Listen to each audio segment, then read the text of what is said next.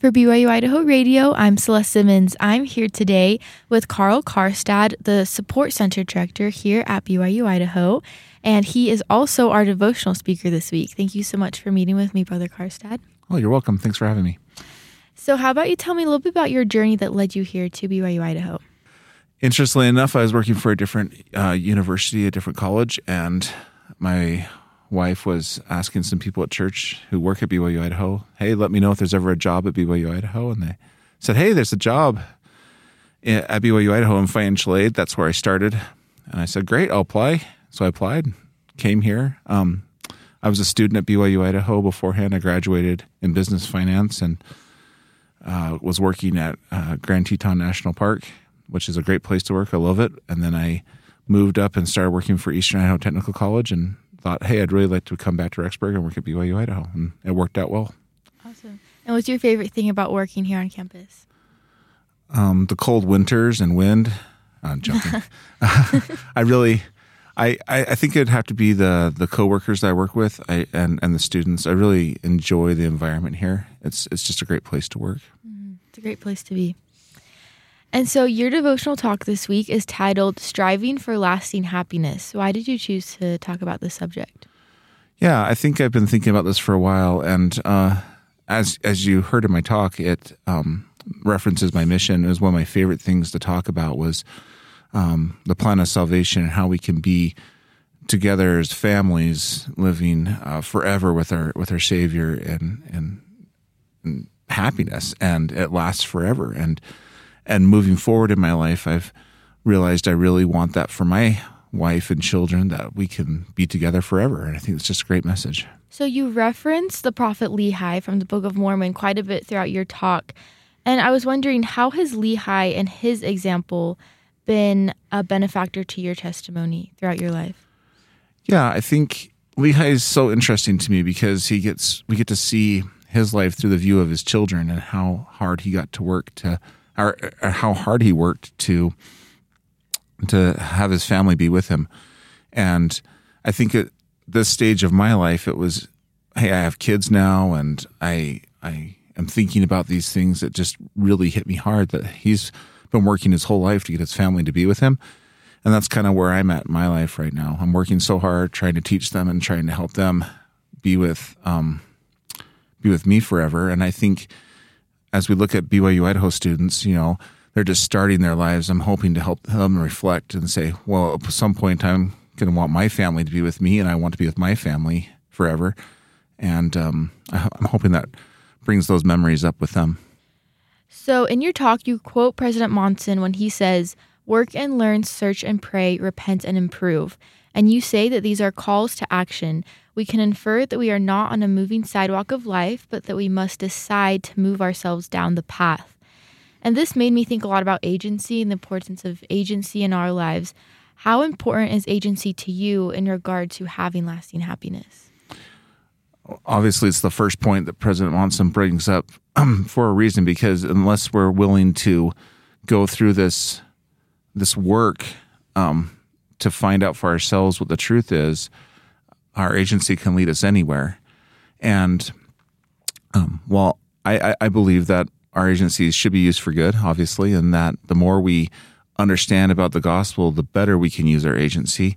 So for me personally, as I learn and grow and become better, it helps me stay on this path a little bit better. Yeah. No, agency, yeah, is very important in well in lasting happiness, just like you said. And um after that, you make an analogy to when you were a student here at BYU Idaho and you had a summer job cleaning dorms. And you talk about cleaning the drawers and how it was important to clean the corners first and then the middle. And then you say that as we attend to our life's corners, we can all discover that the middle parts of our life are easier to maintain and keep clean. What do you hope that the audience understands from this analogy that you use? Yeah, I think it goes back to what we maybe call seminary answers. As we pray daily, as we read our scriptures, as we are doing the work we're supposed to be doing, as we are in the places we're supposed to be at, it just makes it easier to, in our lives to do the things that are important um, and to be where we're supposed to be. So just those little things in the corner that kind of hide, and we say, "Oh, I guess I'll skip my scripture reading today, or I'll skip my prayer today." Those are life's corners. You know, if you get to those things, the bigger things that you would like to accomplish will will, will naturally happen for you. And how? Because obviously, life is so busy, whether you're a college student or, or not there's a lot going on and there's um, just a lot of responsibilities that you have and you get to the end of the day and maybe you realize that you didn't have any time to read your scriptures or to do your ministry assignment or whatever it may be what advice do you have specifically to college students here at BYU Idaho to help them be motivated to keep up with the corners of their lives and do those daily things? Oh wow, that's a good question. I I don't know if I'm the best person to answer that question, but if if I were to give advice on this, I think that um, good habits are so important that when life gets busy, we go through our muscle memory of what we've are used to doing. So as you build habits of going to church, as you go build habits of at this time every morning I'm reading, at you know, then I think it's easier to make sure that you get to these things. Now, none of us are perfect, and so I think the other important part is just like these drawers, you know, they weren't going to fall apart just because I didn't clean the corners. You know, I might have to go back and do them. But, you know, if we miss a day or something like that, just get right back in there and clean them again. You know, do do the next best right thing the next day. You don't have to beat yourself up because maybe you missed something one day. And as a college kid, sometimes I shouldn't say kid, as a, as a college adult, as a college person, you know, it's easy to say, oh, I missed it once, so I guess I just don't ever have to do this again. And I think the important part is to get back and to doing them routinely again. And you also mention your mission quite a bit in your talk, and it was obviously something very important to you that was, um, I bet, a life changing factor. And there are a lot of students here on campus who are either preparing to serve a mission or deciding if they want to serve a mission or not. What advice do you have to them about missionary service um, with the name tag and going out into the field? What advice do you have to them to motivate them and propel them forward into the work? I I think for me, um, the mission was was great and it's very spiritual. It's also an adventure.